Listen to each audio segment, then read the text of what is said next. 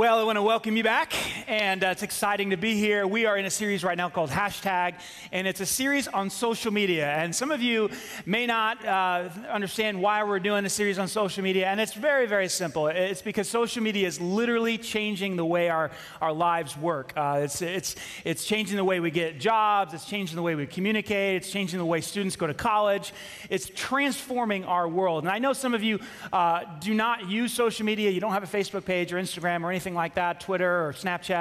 Um, but it's so important for you to understand social media because someone in your life loves social media. and you're aware of it. And, uh, and those of you who have little ones, anybody have any little critters running around your house like we do? They will grow up one day and they will love social media. So if you're a parent or a grandparent, you, you, even if you don't like it, you must understand it. You must understand the dangers and the pitfalls and what, how it works and all that stuff if you want to be a great parent or grandparent. And, and we'll talk more about that next week. But uh, so please don't tune me out if you are not a social media user. But uh, it's literally transforming our lives. And there's a lot of positives that have come from social media. You can, you know, catch up with people, friends from the past. You can get your news. You can, you know, follow people that you admire or whatever. You can get behind causes that you believe in, and, and, and you can share your opinions and all that stuff. And, but there are also some pitfalls. And we talked about a couple of those. In week one, we talked about how your relationships can, can really be damaged if you don't leverage social media in the right way. And so we talked about protecting your relationships. And then last week, we talked about the danger of falling into a trap of just always being negative and, and, and just saying, you know, hurtful things or mean things. And so I gave you four guidelines last week, if you were here, to try to leverage social media as something positive in your life. Do you remember what they were? What's in my heart, right? Four questions. What's in my heart? Is this encouraging before I post this, before I tweet this? Is this encouraging? Is it gentle? And the last one, you remember what it was? Would Jesus say it this way? So hopefully that was helpful. How many of you found that helpful last week while you were posting? Okay, about 10% of you. That's awesome. Uh, man, I, am looking forward to the day where everybody's hand just goes up like, that was awesome. I dream about that stuff. Anyway. Um, so, what do I want to talk about today? I want to talk about social media and identity. Social media and identity. And some of this is going to be helpful for you. Even if you do not use social media, you're really going to get something out of this as well. So, uh, social media and identity. If you're a note taker, you have a bulletin or, or handout there, the first thing I want to share with you is that every single human being has both a question and a desire in their hearts. Every single one of us has a question and a desire. And the question is this Who am I? And the desire is, I want to be significant. Who am I? And I want to be significant. We're all looking for a sense of identity. This is why middle school was so difficult. Do you remember middle school? Some of you are in middle school right now. Yeah, yeah, we got some middle school litters today. I think they're human. I, yeah, I love you guys. That's right. Um, it's so it's difficult, and, and, and they'll tell you this because we have a middle school student too now, and, and uh, it's, it, it's a tough time because you're searching for like, who, like, who am I? Am I, am I the athletic kid? Am I the smart kid? Am I the nerd? Am I the, you know, am I the band kid? Am I the, the, the track kid? Am I the, the chess kid, the chess club? Like, well, who, what's my, am I, am I a jock? Am I a preppy? Am I a rocker? You know, like, and, and you look for this, you look for this identity because, you know, we want to have a, an answer to the question of who am I? And we want the answer to be something significant. Like nobody, no, nobody wants it to be, well, you know, just, you're just average. You're just, you're not, you know, you're not very significant at all. No, we want it to be, you're awesome, you're great, you know? And so we, we look for, we look for this, you know, this question, who am I? And we want it to be something significant. And we're willing to do almost anything to become significant and find an answer to our question. Like, isn't, it, isn't that explain most of your stupid decisions in high school? And I mean, seriously, do you look, can you remember and look back in middle school at some of the stupid things you did to try to get some affirmation and try, try to get an answer to your question? Things you drank, things you did, people you dated, right? To try to, to try to get an answer to this question and, and, and a fulfillment of this desire. We're willing to do almost anything to find out an answer and to find the satisfaction of our desire.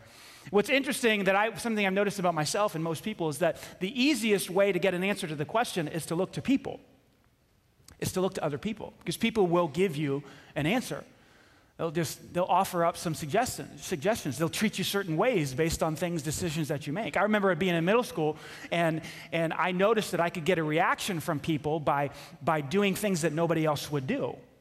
Anybody else like this? So I became the class clown. I became the kid who did bad things, that would steal stuff or do mean things to people because I would get a shock effect from all my other classmates. And they'd go, oh, Can you believe Danny said that? And it's like, Oh, I'm, I'm the kid that will do the thing that nobody else will do. That's my identity. And so I, I developed that identity, and I, that, that, that gave me a sense of value and a sense of significance because I, when I would go home, I had two older brothers.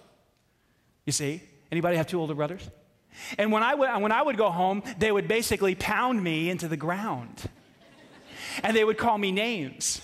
And so in my house, I would end up, and I still have to work through some of this, I probably need a counselor, but in my house, I was on the low, I was on the low end of things, see? I had no value. I would, I would get pushed around. You know, I'd have, and then I'd whine to my mommy, and then my brothers would say, You're a little whiny baby, you know, which would make it worse. And they would come up with these strange nicknames for me, and I would feel stupid all the time.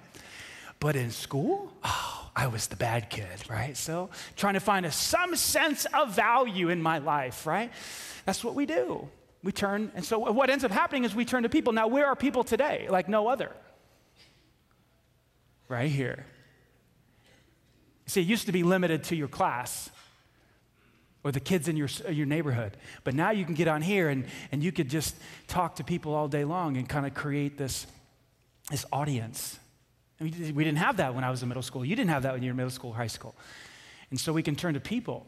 And so what ends up happening is that, and I know not all of us do this. Let me, let me say that. Not all of us do this, but what, what a lot of, especially younger people, what they're doing is they're looking to social media as, a, as, a, as a, a method to answer the needs of the soul. What are the needs of the soul? Who am I? And I want to be significant. And so we get on here, and because our souls are twisted and broken, how many of you are willing to admit that you're kind of messed up? if you can't raise your hand, I'll raise two for you, for me. Because I know, I know I'm messed up big time. Like my, my, my soul is like a car that's out of alignment. You ever have a car that's out of alignment? It just, you let go of the wheel, you go this way. That's my soul. Like I need about a couple of hours to go the wrong direction in my life. And because our souls are broken and twisted, what we'll do is, is we'll, we'll, we'll get on social media and we'll start to create like an, alter, an alternative uh, self or a false self or a second identity that's really cool, that's really bad, or really out there, or really, you know, edgy or whatever. And, and we'll, we'll take pictures of ourselves and we'll, we'll edit them. You know, sometimes, sometimes uh, I've, I've heard of, I've heard of uh, uh, high school students and middle school students taking up to 100 selfies to get the right one before they post it. The right angle, the right look. And, and this isn't a middle school thing, too. I was looking at a girl the other day. She's like in her 2020s, like late 20s. and all of her photos were just, what's that all about? duck, uh, the, the, the, what's the duck face about? What's, that come from Zoolander? Where'd that come from? It's fascinating. like, who really looks like that in real life? It's, it's not real, right? You know? and the filters and all that stuff and you just get you have this this this this fake this fake self i remember watching uh, anderson cooper uh, he did a special on on the being 13 that's the name of it in one particular episode, uh, they, they talked about 13 year olds and social media and how those, these two things are colliding and the problems with it. And uh, he had uh, six or seven middle school students on there who were 13 years old. And one of the particular kids had, were saying some incredibly um, over the top things on Twitter uh, about his life and how he had guns and, and women, but he didn't use the word women. He used a different word I can't say in church. Um, and he used these used foul language and, and, and every cuss word you could think of and, and so anderson cooper just right there he just showed showed showed the kids tweets it's like you said this like, and you're sitting here and you're well dressed and your parents are sitting right here, and this statement doesn't match who what I see. Like, there's, and, and, and so Anderson just asked him, like, what's up with that? And you know what the kid said? He said, well, you know, if you're going to get people to follow you, if you're going to get people to like your stuff, if you're going to get people to retweet it or requote it or comment, you gotta, you gotta have, you gotta say some stuff that gets attention. And there it was. The self trying to get an answer to the question and a satisfaction of the desire. This isn't a middle school thing. I'm not picking on middle school students. I love you guys. This is a human being thing. Does that make sense? Uh, there's a great passage in 1 Kings about a guy named Jeroboam who took over the kingdom of Israel for a guy named Rehoboam who took over Israel for a guy named Solomon who was King David's son. So we're like four kings removed from King David. And one day, Jeroboam's son, became sick. And the problem with Jeroboam and his wife is they had forsaken the God of Israel, Yahweh. They said, We will not worship him, we will worship idols. But they still kind of had faith in God, the God of Israel. So when their son got sick, they, uh, Jeroboam said to his wife, Disguise yourself, dress up, pretend to be somebody else, and go see the prophet Ahijah and Ahijah was still a prophet of Yahweh, Jehovah, and uh, go find out if our son is going to make it or not. And so he, but he tells him, don't let anybody know who you are because that would, you know, that would be, you know, double message. You know, we don't worship Yahweh anymore. We worship idols. Listen, listen to the story. Watch this.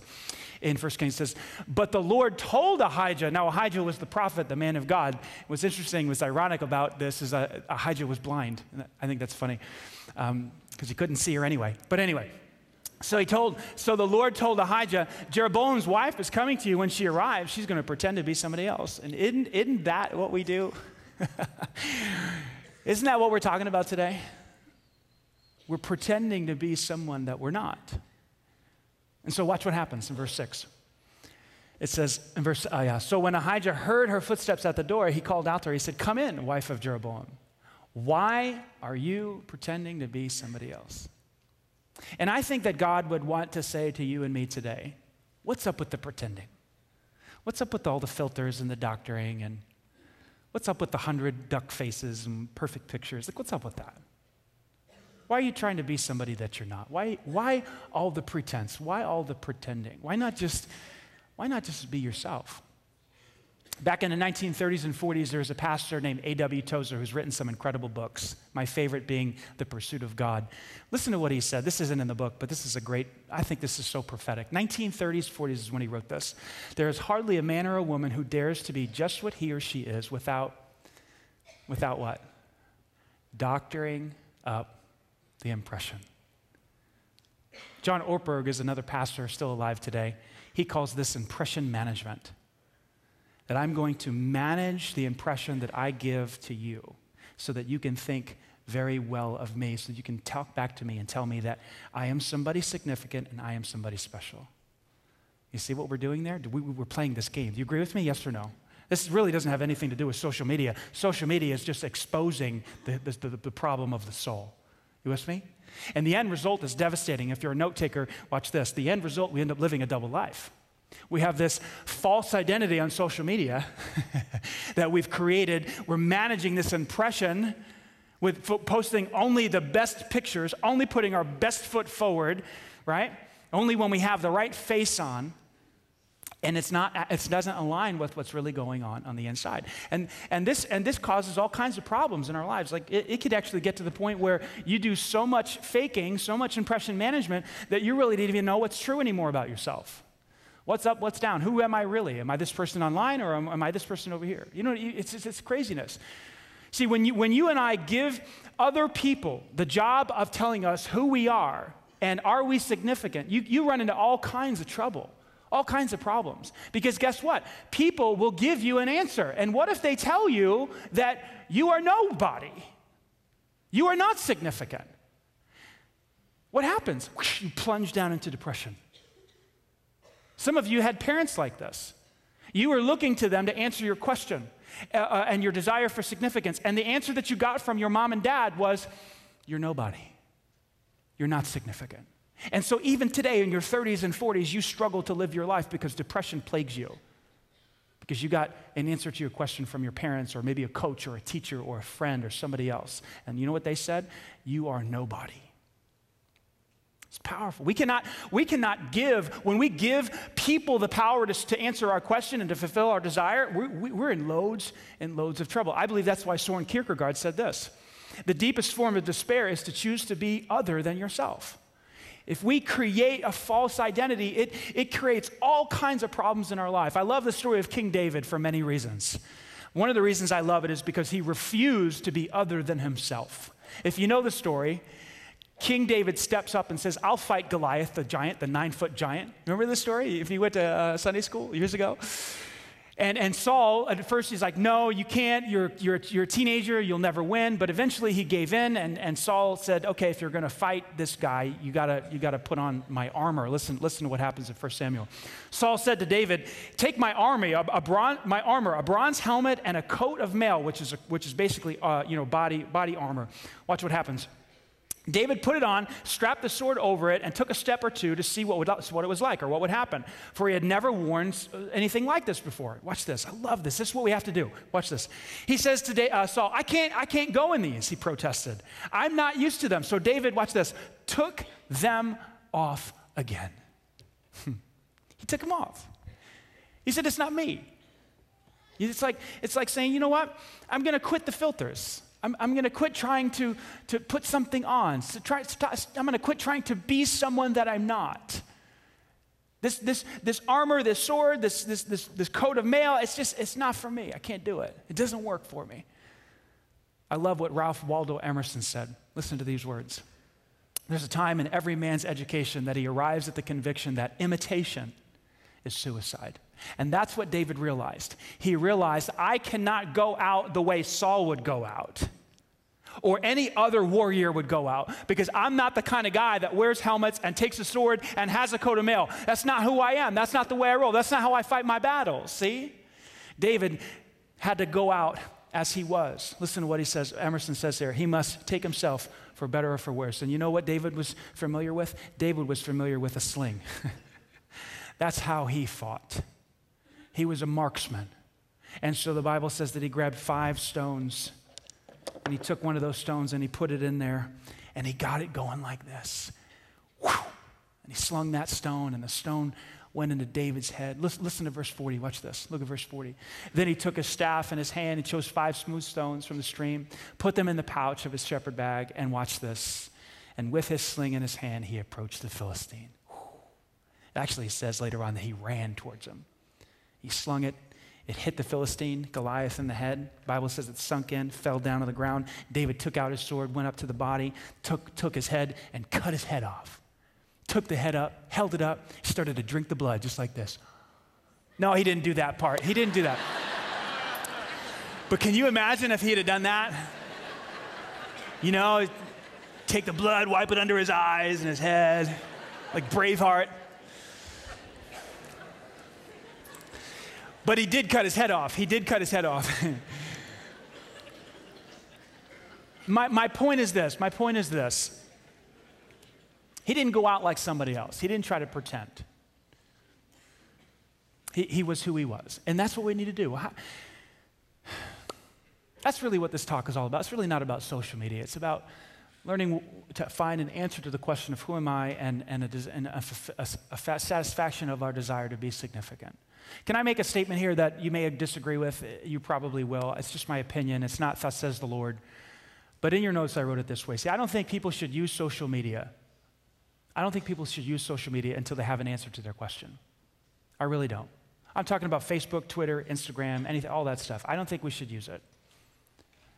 Because if I don't have an answer to my question, I am vulnerable. And when I get on this thing, I'm going to, if I don't have an answer to my question, I'm going to turn to people to try to find out who I am. And I might, I'm going to be tempted to say things that are untrue or post things that are not true or exaggerate or create this second identity so that people will go, wow, look at this girl, look at this guy, look what they do, look how they do this. Blah, blah, blah. You see all that? And that, that's just a huge trap in a life. But what if you had an answer to your question? What if you knew who you were? And what if you knew you were significant apart from what people thought about you? And then you got on social media what would happen? Here's what would happen. Let me, t- let me, let me share with you. Here, here's, here's how it would look. You would become a giver instead of a taker. When you got on Facebook or Instagram or Twitter or whatever, you know what you'd be? You'd, you'd be posting stuff and putting out there to be a blessing. You'd be posting or tweeting or, or writing from a place of strength, not a place of weakness. You wouldn't be a taker, you'd be a blesser. You see the difference? There's a huge difference there. Got to find an answer to our question first. And then I think we can use social media as something, as a tool, as an instrument to be a blessing to the people in our world today. So, how do we find an answer to our question? Two simple ways. Ready? Number one, you got to become like a child. You got to become like a child. That's such a weird teaching, but it's what Jesus said. He, he, he taught it. Look, look at Matthew chapter 18. I love it. Jesus said, Truly, truly, I say to you, unless you turn and become like what? Say it with me children. See, I'm not making this stuff up. Jesus said it, right? He said, unless you become my children, you'll never enter the kingdom of God. What does that mean? Well, in ancient times, children had no value. They brought nothing to the table. In fact, a father had every right to kill a child after birth. They had eight days to decide whether or not the child lives or dies. And if he chose to, ch- to kill the child, uh, it was okay. It was socially acceptable because children had no value. W- women had no value, and then children were under, the va- under women.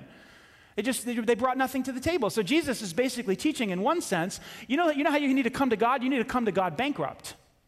Because you, you can't come to God and say, man, I, I bring a lot to the table. I'm extraordinarily valuable. You can't earn God's favor or grace. You have to come you have to come empty to God. So that's what he means in one sense. But in another sense, he means that you have to come like a child because a child hasn't, they, they, they haven't learned to play the game yet of impression management. They haven't learned to care about the opinions of others. They haven't chosen an identity yet and then tried to portray that image to people to gain approval. They haven't done that yet. I, I, the other day, I was uh, I asked one of my children to uh, to sweep the floor, and this particular child um, normally would cooperate, and and but this particular time, uh, this child just walked out of the kitchen, just right there, and my wife was standing there, and we were just like, "Wow, that's amazing." You know. and, you know, we're pretty aggressive with teaching our children, like, here's what Jesus expects, and here's what Jesus wants, and all that stuff. And here's what it looks like to, to be Jesus and to serve, and all that stuff. But this particular child didn't care about my opinion, nor my wife's. And I, and I saw it. I saw it. A child hasn't had time to think, really quick. Now, if I say no, my parents are going to think that I'm selfish and I can't have that. So let me go ahead and say yes, even though I don't want to do it. You ever been there? See, as adults, we, we play that game. We know that game. But children, they don't care. They don't care. They're not into that game. It's like, I don't want to do it, so I'm walking out of the room. it's just that simple. Listen, listen to what author Michael Lewis said. I love it. Watch this. Children enjoy one big advantage over adults. They haven't decided who they are, they haven't sunk a lot of psychological capital into a particular self. Listen to that again. They haven't sunk a lot of psychological capital into a particular self. They haven't decided, I'm the athletic kid, so I better, I better act like the athletic kid, or I'm the smart kid in class, so I better, I better study really hard to protect that image, or I'm the, I'm the kid in school that does the bad stuff, so I better continue to do bad stuff so that everybody will continue to think that I'm the bad kid, right? Right? They haven't figured that out yet. Now they will, and then they'll become an adult, and then they'll be like us. Uh, that's not such a good thing, right? Impression management. Jesus says you got to quit all that. In fact, it's safe to say that spiritual growth or growing spiritually is this process of caring less and less about what people think and more and more about what God thinks. You see that? We have to become like children. Number two, we have to come home to God. We have to come home to God. We have to come to Jesus to get an answer to the question and a satisfaction of the desire in our soul. See, when you open up the Bible, and, and I read it every day, and I, and I hope you do too, it's, it's, it's, it's powerful. It's not just a book, it's the Word of God. And what I read consistently from cover to cover, I see this theme that God is enough, that God is sufficient. In fact, if I were if I could get any message to you as your pastor, I would say to you, please understand that God is enough for you. That in Christ you can find an answer to the question of who you are and are you significant in Christ alone. That would be what I would try to download for every single one of you to get. That, that, that solidifies your life, it grounds your life, it gives you a platform of strength to stand on. And it's all over the Bible. In Psalm 16, King David says this Preserve me, O God, because in you I take refuge. He says in verse 2, You, I say to the Lord, You are my Lord. I have no good apart from you. Now, this is spoken from the lips of King David, who had palaces and gold and silver and everything a king could ever want. And he says to God, I have no good apart from you? What? Are you kidding me? David, you have everything. You know what he's saying? It's all worthless if I don't have God. God is all I need, and God is enough for me. He goes on to say in Psalm 16 that God is his portion and his strength. In Psalm 23, King David said this, some of you have it memorized The Lord is my shepherd, I shall not want. I shall not be in need. I shall not walk this planet thinking, oh, I need to make more money, and I need to have more of this, and I need a new car. And I, and I know I'll go to church on the weekends, and I know I'm a Christian, I'll go to heaven when I die, but I also need this, and I also need to lose 20 pounds, and I also need to move up in the company, and I also need to have another child, and I also, no, no, no, no, no, no. The Lord is my shepherd, I shall not want. He makes me lie down in green pastures, He leads me beside still waters, He restores my soul. He leads me in paths of righteousness for his name's sake, and even though I walk through the valley of the shadow of death, I'll fear no evil because God is with me. His rod and his staff protect me. See, the idea in the, New, in the Old Testament and then carried into the New Testament with Jesus is that God is enough for me. He tells me who I am, and He answers, He fulfills the desire of my soul to find significance. So when you look into the New Testament and you see Jesus talking about money and, and, and possessions, which was a, a, a common theme for Jesus, He would talk about that stuff. By the way, why would He talk about money and possessions? Because even back in those days, that was the number one temptation for us to try to get a hold of those things to answer the questions of our soul right? Forget about social media for a second. It, the, the idea is if you have money and you can buy whatever you want, then guess what? You are someone significant. Yes? Does our culture tell us that today? Yes or no? Come on. If you if you have if you have money, if you can buy whatever you want, if you have a certain type of body, a certain type of skin, a certain type of house, a certain type of car, then you must be someone significant even today. And back then it was the same, it was the same concept. I'll give you, so I'll give you one example that Jesus said. In Luke chapter 12, he said this Watch out, be on guard against all kinds of greed, all kinds of covetousness. Why? Why should I guard my heart against wanting more stuff and more money? Because of this life does not consist in the abundance of your possessions. You will never find an answer to your question, and you will never find the satisfaction that you're longing for for significance in stuff. Even though the culture is going to tell you that, that that's where life is found and that's how you become someone significant, when you can have a lot of money and buy a lot of stuff and have a lot of power, it's not true. Life is not found in the abundance of your possessions. Where's it found then? Jesus would say, I am the living water.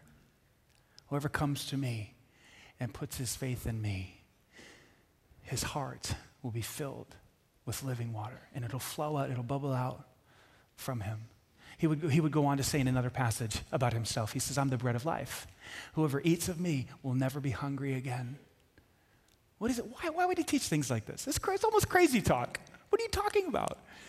Jesus said, Jesus basically is saying, I am the source of life. Feed upon me. Drink from my well, and you'll find an answer to your question, and you'll find satisfaction for your desire for significance. One of my favorite quotes is from a guy named Augustine, St. Augustine, old dead guy. he wrote a famous book called Confessions, and in, in the book, probably the famous, most famous line in a big, thick book is this line right here. St. Augustine said this He said, God, you've made us for yourself, and our hearts are restless until they find rest in you. My heart is restless until it finds rest in Christ. Let me tell you something. I don't know every one of you. I know very few of you personally. But here's what I know about your soul your heart is restless. It will be restless until it finds rest in Christ. He is the living water, He is the bread of life. And until you go to Him to find an answer to the question, and a satisfaction of the desire in your heart, you will be restless. You heard it right here. And it's not, it's not me who's saying it. Jesus would say it to you right now if he were here. He would say, Come to me, all of you who are heavy and heavy laden and tired, and I will give you rest of soul. Come home to God. Become like a little child, and you'll find an answer to the question and satisfaction for the desire in your soul. Today's baptism weekend. We've already baptized oh man, a lot of people. We're about to do it again. It's going to be very exciting. Some of you are here to see your family members get baptized. Baptism is this fantastic picture of a person who said, you know what? I've asked Christ to forgive my sins. My past is over. Looking forward in my life, I intend to obey the teachings of Jesus. He's my Lord, He's my Master. That's what, that's what baptism is that's who gets baptized. People who have said that. The new direction of my life is that Jesus is Lord and I'm going to follow him. Not perfectly, because we're all going to screw up. We're all going to sin. Nobody's perfect, right? We're not talking about perfection. But I tell you what, when I screw it up, I'm going to get back up because my, my intention is to follow him. That's what baptism is all about. It's also about a great picture of a person who's come home to God. And they've said, you know what? Life is found in Christ. And I put my faith in Christ, and here's what's happened. When I get baptized, I'm, my, my old life is being washed away, and I'm coming up forgiven and cleansed, and I'm a brand new person, and I have a new identity. And my new identity is that of a child of God, a son of God, a daughter of God. That's who I am. I'm a, I know my identity and I know my significance. Can you, can you imagine what that means to be a son or, or daughter of God? What does that mean? When you think about the president right now, the president has two daughters, right? And guess what they get to do? They get to walk into the Oval Office. Unqualified. I think, I think they're still in high school. And they get to go into the Oval Office. Why? Why them and not you? I've never been in the Oval Office, have you? I want to go. Why do they get to go? The only reason they get to go is because they are the child of the president, see? So when I say you're a child of Jesus, what does that mean? Forget about access to the Oval Office, that's ridiculous. You are a child of Jesus Christ. Wow. That is where you find your significance and your value. And so that's what you're going to see here in, a few moments. People get baptized. Before we do that, I want you to hear the story of a girl who came home to Jesus. I heard her story about a month ago out in the lobby. Moved my heart. So I said, would you, would you consider baptism? Would you consider sharing your story? She said, Absolutely, I'll pray about it. She came back to me the next week. She said, I'll do it. I want you to hear her story. It's, it's an unbelievable illustration of the power of coming home and finding an answer to the question and a, desire, a satisfaction of the desire. Her name is Alexis. Check out her story. I grew up in church. I went to church every Sunday. We went to Bible school two, three times a week. We had a church bus that would come pick us up, just us kids, and take us to church and bring us back home. So it was a cool deal. My parents didn't go. They kind of shuttled us off for a break. Um, and we said grace before we ate. We said prayers before bedtime. We would sometimes talk about Jesus, but we didn't live it. There was lies and sneaking and cheating and abuse and, and chaos. So we had all the makings of being a Christian, but we weren't Christians. We were pretending. And that caused me to say to myself, if this is what being a Christian is about, I don't want any part of it. Because that wasn't what I thought it should be. And I went on my own journey to, I guess, find myself or, or you know, find whatever. And all it did was make it worse.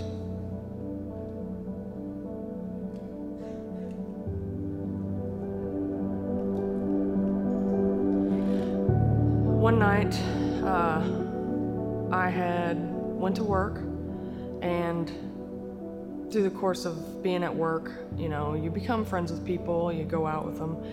We went out this particular night and uh, I drank not any more than I normally did, um, maybe even less. But it just affected me completely different. It, I guess, it was supposed to happen that way. I wound up wrecking my car and getting arrested. I woke up or came to in jail on the floor. And I remember the very first thing that I thought was, oh God, please don't let me hurt anybody. And I'm, I have a home, I have a husband, I have children, I have a good job. I couldn't ask for anything else, you know, at the time. And I just realized in that moment what am I doing? I have so much more than most of these people in here, and I've just probably ruined it all. For what? For one night. One night of erasing the past. And that was all it was one night because it's still there. It's still there when you come to.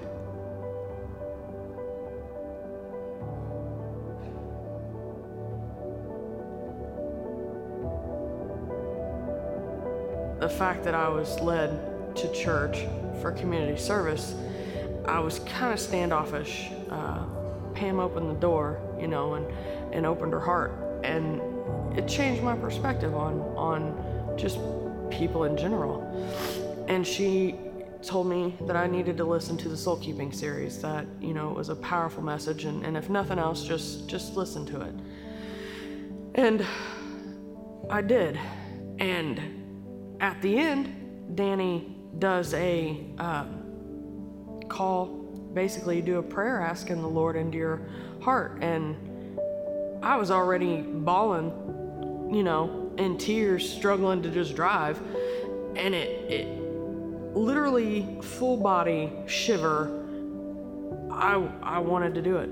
And I wound up pulling over on the side of the road, the interstate, at 12:30 in the morning in the pouring down rain, turned the radio up so I could hear his prayer, got out on my knees and and prayed the prayer.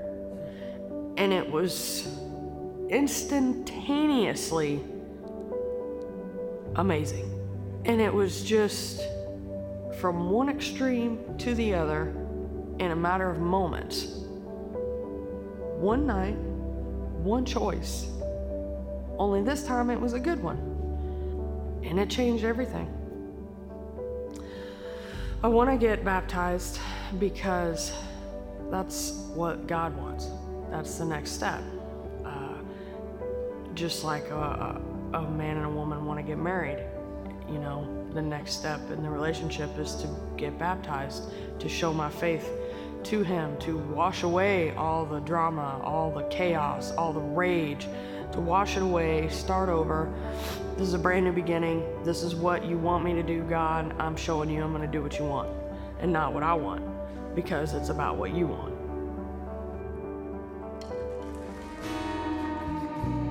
A few moments ago, you heard Alexis say that at 12:30 at night, she was listening to a talk on her radio. She felt God say, "Pull over," in the pouring down rain. And she got out of her car and she got on her knees and she asked Christ to be her Savior.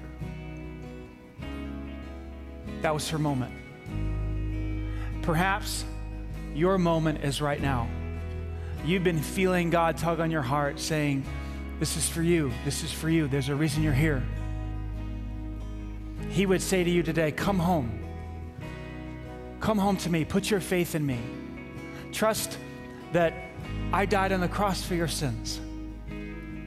So you could be forgiven, so you could be cleansed, so you could be in a relationship with my Father, so that you could find life, true life, so that you can find an answer to your question Who am I? and satisfaction of your desire to find significance.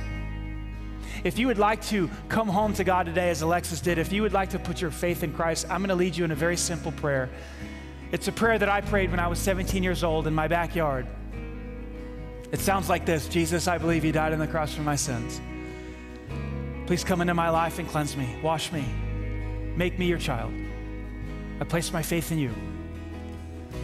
Help me to follow you all the days of my life. It's a very simple prayer. It's not the words, it's not the words, it's the faith behind the prayer. So if this moment is designed for you and, and only you would know that, I'm going to invite you to close your eyes and bow your head and express your faith to God right now. Talk to Jesus right now. He's listening. Say these words Dear Jesus, I'm coming home today. I trust you. I'm putting my faith in you. That you died on the cross for my sin. You paid the penalty that was held against me so I can be washed, so I can be cleansed. Forgive me. I embrace you. I put my faith in you. And from this day forward, with your grace, help me to follow you, to obey you, and to love you, and to bring a smile to your face with my life. It's in Christ's name I pray. Amen. If you just prayed that prayer, the Bible says, not me, the Bible says that you have become a child of God, a child of the King, a son or a daughter of God. Can we give God glory today for that? If you did that, If you did that, I want to invite you. We have a free gift for you. It's a one year New Testament. You can pick it up in the, there's tables back here to my left and to my right. You just go back there and say, Hey, I prayed that prayer to receive Christ into my life. He's my Savior, and uh, I'd like to have a one year New Testament. Please go back and do that. Here's why because we believe with all of our heart that the way God grows us in our faith primarily is through taking the Word of God into our heart and into our mind. And so, if you, if even if you have a Bible, please go grab one of these because it's broken down into little five-minute daily readings. I go through these passages myself each day, and uh, it's just it's a way for you to grow your faith. And so, let's give God glory one more time today for what He's done, for the people that have had their lives changed as you leave here today, as you leave here today and, and, and, and you consider your Facebook and you consider your, your Twitter or your Instagram or whatever it is that you use, will you think? Think about the question eh, Who am I? Am I significant? Think about that. And if you find that you're looking to these things here to find an answer to those questions, man, put it down. It's not worth it. Put it down and go to Christ and go to God. Become that like that child and come home to Him because that's where you're going to find the true answer to your question and your desire. Let's go ahead and pray. Heavenly Father, thank you for those who put their faith in you today. Give them the courage to go back and grab a Bible and begin reading. Thank you for those who are baptized today. Thank you for doing in Alexis's life what no one else can do. You opened her heart, you opened her mind to understand that she needed Jesus.